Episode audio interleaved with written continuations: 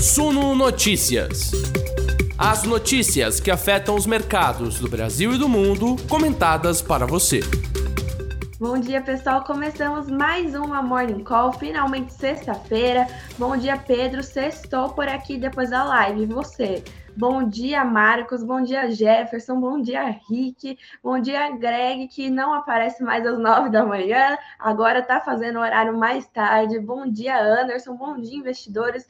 Bom dia, todo mundo. Pessoal, sejam muito bem-vindos a mais uma Morning Call. Vamos é, dar uma olhadinha no fechamento de ontem, porque vocês sabem, Bovespa perdeu a marca dos 110 mil pontos, perdeu aquele fôlego né, de alta, alta, alta constante. É, ontem teve queda de 0,47% e o Bovespa fechou o dia aos 109.717 pontos. O dólar, por outro lado, teve alta, 1,44% de alta aos R$ 5,15. Imagina 15 reais, gente, credo. É, o IFIX teve a maior pontuação desde maio de 2021. IFIX é o índice dos fundos imobiliários. Fechou em alta de 0,65% aos 2.852 pontos, né? A gente viu ontem uma alta moderada das bolsas internacionais que tendem a dar fôlego aqui para o Ibovespa, né? O cenário local. É, que o, o Ibovespa também está seguindo meio sensível em relação à temporada de balanços, né? A gente está vendo alguns setores com altas, com resultados mais robustos e alguns com resultados um pouquinho mais fracos, como é o caso do setor de varejo, que foi bem impactado esse ano, né? Aliás, desde a pandemia, tiveram vários pontos positivos e negativos para o setor de varejo levar em conta, mas esse ano, especialmente com alta de juros, com alta da inflação, né? Esse aperto monetário maior aí do Banco Central que a gente vê localmente, o setor de varejo tem sofrido bastante e hoje a gente vai dar um destaque aí para as empresas de varejo e para a B3 também que divulgou o resultado. Mas antes eu quero dar uma olhadinha no cenário lá do exterior para depois a gente focar completamente nos balanços, né? Os índices futuros de Nova York e as bolsas europeias sobem levemente agora nessa manhã, principalmente reagindo aos últimos dados divulgados, né? Lá nos Estados Unidos, teve relatório de índice de preços ao produtor melhor do que o esperado ontem, né? Divulgou ontem, de julho, índice de preços ao produtor dos Estados Unidos recuou 0,5% em julho na comparação com junho. No acumulado de 12 meses, o PPI, né, como é chamado, PPI, desacelerou de 11,3% em junho para 9,8% em julho. Inflação ao produtor. Esses dados, é, junto à inflação ao consumidor, que é, é a inflação como se fosse o IPCA aqui do Brasil, mas lá para os Estados Unidos, eles aumentam as chances de que o Federal Reserve não irá subir tanto os juros na próxima reunião que é em setembro e é no mesmo dia do nosso Copom também, então a gente já sabe, é super quarta. É, pode ser que o Fed modere aí o ritmo de elevação de taxa de juros nos próximos meses. Em setembro vem uma alta de apenas 0,5 ponto percentual, ao contrário do 0,75 ponto percentual que a gente já vem vendo, né? É, o Fed já levou juros quatro vezes este ano, incluindo duas altas de 75 é, pontos base, 0,75 ponto percentual, é, que é maior do que seu ritmo de ajuste costuma ser. A presidente do Fed de São Francisco, a Mary Daly, ela reafirmou ontem que espera que a taxa básica de juros chegue em 3,4% até o final do ano, mostrando aí talvez a possibilidade de um aperto monetário mais moderado do que agressivo que a gente já vinha, via vindo, né, é, no tom do Fed. Os investidores da Europa hoje estão digerindo uma série de dados econômicos que estão sendo divulgados, incluindo uma leitura preliminar do PIB do segundo trimestre do Reino Unido. Né? A economia do Reino Unido se contraiu no segundo trimestre de 2022, quando a crise do custo de vida atingiu é, lá o bloco. Né? Os números oficiais publicados mostraram que o PIB encolheu 0,1% em relação ao trimestre anterior, menos do que a contração de 0,3% projetada pelo mercado. Na semana passada, o Banco da Inglaterra alertou que espera que a economia do Reino Unido é, entre em sua mais longa recessão desde a crise financeira global. É, lá em 2008, né, nesse quarto trimestre, recessão, o Reino Unido está projetando e a inflação deve atingir um pico acima de 13% em outubro. Este é o clima das bolsas mundiais hoje, nessa sexta-feira. Deixa eu ver o comentário de vocês aqui. Gente, hoje a conexão tá melhorzinha, tá mais ou menos. Eu tô vendo que tá dando uma oscilada. Vocês vão me avisando, por favor. A gente vai ficar de olho nisso. Bom dia, Osmário. Olha, Vitor Sena esbanjando. Muito calor aqui em Belém. Gente, inveja, porque tá frio hoje, ó. Greg só de olho, Marcos, é verdade. Ele tá só de olho agora. Eu que trabalho de manhã e, coitado, né? Já fico o dia inteiro, gente. Vamos dar uma folga para o Greg. Ó, Edson, acho que o Greg está preguiçoso. Greg, eu sei que você está aqui, então responda. Não deixem falar assim de você. Gente, vamos dar uma olhadinha nos balanços das varejistas. Eu quero passar aqui para vocês. Deixa eu ver. Tá, não está aparecendo na tela, agora foi, né? Acho que está aparecendo assim. Magazine Luiza, pessoal. A gente viu Magazine Luiza reverter lucro, registrou prejuízo líquido de 135 milhões de reais no segundo trimestre de 2022, vindo um pouco aí acima das projeções para o prejuízo no intervalo, né? É, no quesito ajustado, esse prejuízo foi de 112 milhões de reais. A Bloomberg projetava um prejuízo de 86 milhões de reais e a XP e o BTG Pactual estavam mais agressivos é, nas expectativas, já projetando aí um prejuízo de mais de 100 milhões de reais.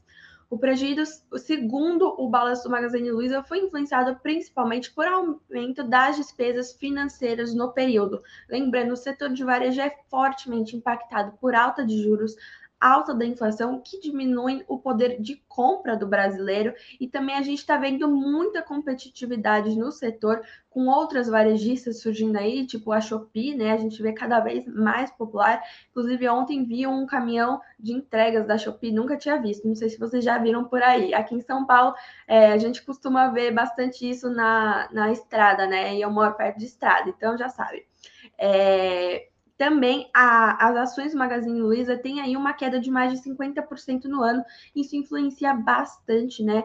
É, nos preços, no, no, no balanço da companhia. O EBIT ajustado do Magazine Luiza, que é o lucro operacional, vem em 492,1 milhões de reais no segundo trimestre de 2022 e uma queda de 1,7% sobre o mesmo período do ano passado. Já a receita líquida do Magazine Luiza alcançou 8,6 bilhões de reais em queda de 5%, gente. 8,6 bilhões de reais está representando queda em relação ao mesmo período do ano passado. As despesas financeiras líquidas do Magazine Luiza somaram 493,8 milhões de reais é, equivalendo 5,8% da receita líquida da varejista. A margem bruta, que mede a rentabilidade da companhia, cresceu 3 pontos percentuais e foi 28,6% no segundo trimestre de 2022. O repasse gradual da inflação de custos e do aumento da taxa de juros para o preço final dos produtos contribuiu para o aumento da margem bruta de mercadorias, informou o Magalu, né? O crescimento das vendas especialmente do marketplace, em conjunto com o aumento da margem bruta, contribuíram para o resultado no segundo trimestre de 2022 e diminuíram as perdas. A gente vê também muito essa expansão de marketplace, principalmente no e-commerce, né, nas vendas online. É, depois da pandemia, que aumentou é, esse movimento de compras online, né? A gente teve isolamento, as pessoas não saíam, tinham que comprar pela internet, isso expandiu muito a atividade das varejistas. Nos últimos três anos, o marketplace do Magalu apresenta um crescimento médio anual de 84%. A, o Magazine Luiza disse: neste último trimestre, as vendas totais foram de 14 bilhões de reais, sendo 10 bilhões de reais pelo e-commerce e 4 bilhões de reais pelas lojas físicas. É uma diferença enorme já para um brasileiro que costumava ir até um shopping, até uma loja para fazer uma compra, né? Até mercado hoje a gente já vê, o pessoal faz muito pelo celular, pela internet. Ontem as ações do Magazine Luiza fecharam em queda de 7,60% a R$ 3,05. no ano já acumula perdas de 54,76%. As varejistas, em geral, encararam um movimento negativo ontem, né? A Americanas também teve prejuízo líquido, subiu 15,6% no segundo trimestre de 2022, é, em relação ao mesmo período do ano passado a varejista teve um resultado negativo de 98 milhões de reais, seguindo aí nas expectativas das instituições financeiras para o varejo, né? Receita líquida da Americanas teve uma alta aí de 6,7% no acumulado do ano, chegando ao patamar de 6,6 bilhões de reais. A empresa celebrou a retomada gradual do comércio presencial, responsável por aquecer as vendas em 27% em relação aos intervalos entre abril e junho de 2021, ou seja, em relação ao mesmo período do ano passado. O EBITDA teve um desempenho positivo de 29,2%, isso é bom para a empresa, e as ações também fecharam em forte queda, 9,41% de recuo, na, representando a terceira maior queda do dia, com as ações cotadas a R$ 13,21. Já a Via, pessoal, antiga Via Varejo, veio na contramão, teve lucro contábil de 6 milhões de reais no segundo trimestre de 2022, em queda de 95%. Ou seja, não foi o prejuízo de 100 milhões de reais que é, as instituições projetavam, mas o lucro caiu 95%. É muito forte, né? É, lucro de 6 milhões de reais no segundo trimestre, EBITDA, lucro operacional, teve um crescimento de 42% na comparação na base anual e a margem EBITDA ajustada ficou em 9%. A Via registrou uma receita líquida de 7,6 bilhões de reais, uma diminuição aí de 2,9% em relação ao mesmo trimestre de 2021. Volume de vendas registrou queda aí de 3,7% em relação ao período de 2021 e a Via também é, caiu 5,74%, ontem cotada a R$ 2,79 e no ano já acumula aí uma perda de 43,98% nas ações. Quero saber se vocês investem em Magalu, Americanas ou Via. Agora, Oi, eu sei sim que tem investidor aqui e a gente vai Oi reverter o lucro bilionário no segundo trimestre de 2022 com prejuízo de 321 milhões de reais aí no período, né? É, reverteu o lucro de 1,13 bilhão de reais vistos no mesmo período do ano passado. EBITDA teve uma queda aí de 70% no comparativo anual. A gente sabe que a Oi ainda está na recuperação judicial, né? É um processo que as instituições estão esperando que acabe logo, mas ainda tem dívida, né? A receita líquida da companhia foi de 2,77 bilhões de reais no segundo trimestre. É, e representou uma queda de 37% em relação ao mesmo período do ano passado. Ó, dívida líquida da companhia fechou o mês de junho em 16,12 bilhões de reais, reduzindo aí os 25,9 bilhões de reais vistos no final do segundo trimestre de 2021 e ainda menor do que os 31,42 bilhões de reais no final do primeiro trimestre deste ano, né? O que era esperado da Oi. BTG Pactual é, considerava aí um resultado fenomenal para a Oi no segundo trimestre, mas é, confessou que errou, mas afirmou que a empresa está seguindo em linha com um planejamento estratégico que visa a saída do status de recuperação judicial. Quem investe na Oi confere o balanço aqui completinho no suno.com.br barra notícias, dá para entender tudinho o que aconteceu e ficar de olho também, porque se você investe em Oi, você sabe que as ações aí estão enfrentando uma volatilidade. Pessoal, vamos continuar vendo aqui. Raizen lucro mais do que dobrou no primeiro trimestre do ano, safra 2022-2023, para 1,1 bilhão, né? É, alcançou a marca de 1,086 bilhão de reais contra 501,4 milhões divulgados nos primeiros três meses do ano, ou seja, o primeiro trimestre. Resultado da Raizen veio acompanhado de um crescimento de 72% no faturamento, motivado pelo avanço da comercialização do etanol e açúcar, além da forte expansão na base de clientes do segmento de energia. EBITDA teve alta de 55%, dívida líquida cresceu mais de 42% e receita líquida atingiu 66,3 bilhões de reais, é, em proporção de 72% em relação ao mesmo período do ano passado. Balanço completinho aqui no Suno Notícias. Arejo, Arejo, Arezo, outra varejista, confundi as duas palavras aí, lucro subiu 160%, né? Outra frente de varejo, é, varejista mais de moda, né? Lucro robusto, 160%, 123 milhões de reais, com alta nas vendas, muito por conta do e-commerce também, ó. Forte performance de vendas em todas as marcas e canais do grupo, crescimento do canal web commerce sobre é, fortes bases de comparação, expansão da margem bruta e manutenção do patamar positivo do EBITDA. Receita líquida da Arezo, 944,7 milhões de reais, aumento de 70% em relação ao mesmo período do ano passado. Agora, atenção aqui, gente, B3, a empresa né, da nossa Bolsa Brasileira lucro líquido recorrente de 1,2 bilhão de reais no segundo trimestre de 2022, leve recuo aí de 0,8% em relação ao mesmo período do ano passado.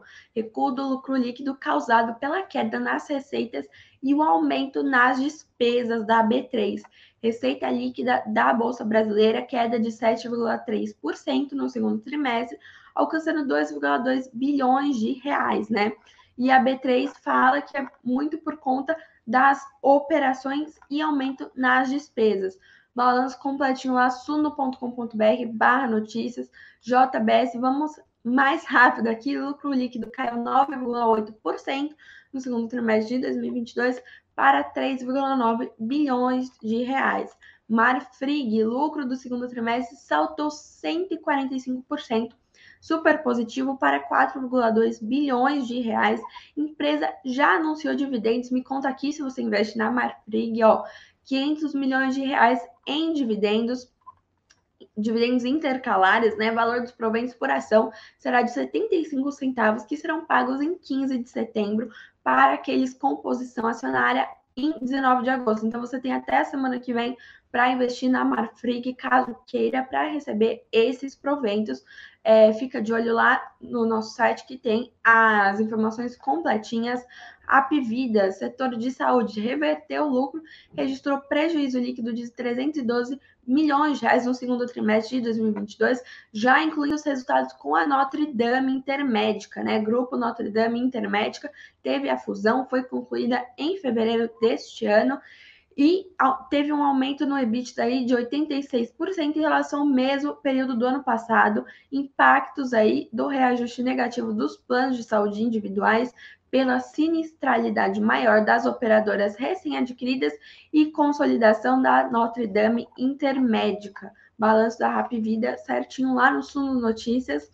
Bradespar, holding que tem participação na Vale, lucro líquido de 992,2 milhões de reais no segundo trimestre de 2022, em queda aí de 55,7%, muito por conta dos números da Vale. O segundo trimestre de 2022 foi caracterizado por uma queda nos resultados operacionais da Vale.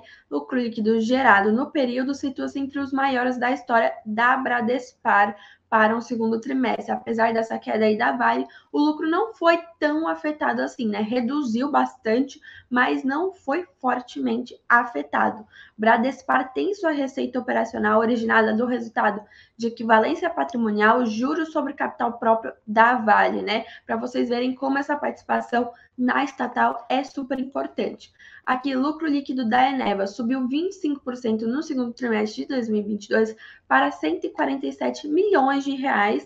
E aqui a Braskem divulgou o resultado na quarta-feira e para o BTG Pactual veio sem surpresas e o BTG aproveitou e recomendou a compra. Você já investe na Braskem? Para o BTG é agora que você tem que investir, porque eles estão dizendo que o risco compensa. Dá uma olhadinha lá na matéria completa do Suno Notícias, suno.com.br barra notícias. Pessoal, vamos encerrando aqui nossa conversa. Quero ver o resultado da nossa enquete perguntei para vocês se o Ibovespa vai encerrar a semana no acima dos 110 mil pontos. Vai recuperar? 47% da nossa audiência está otimista, diz que sim, o Ibovespa tem força para recuperar.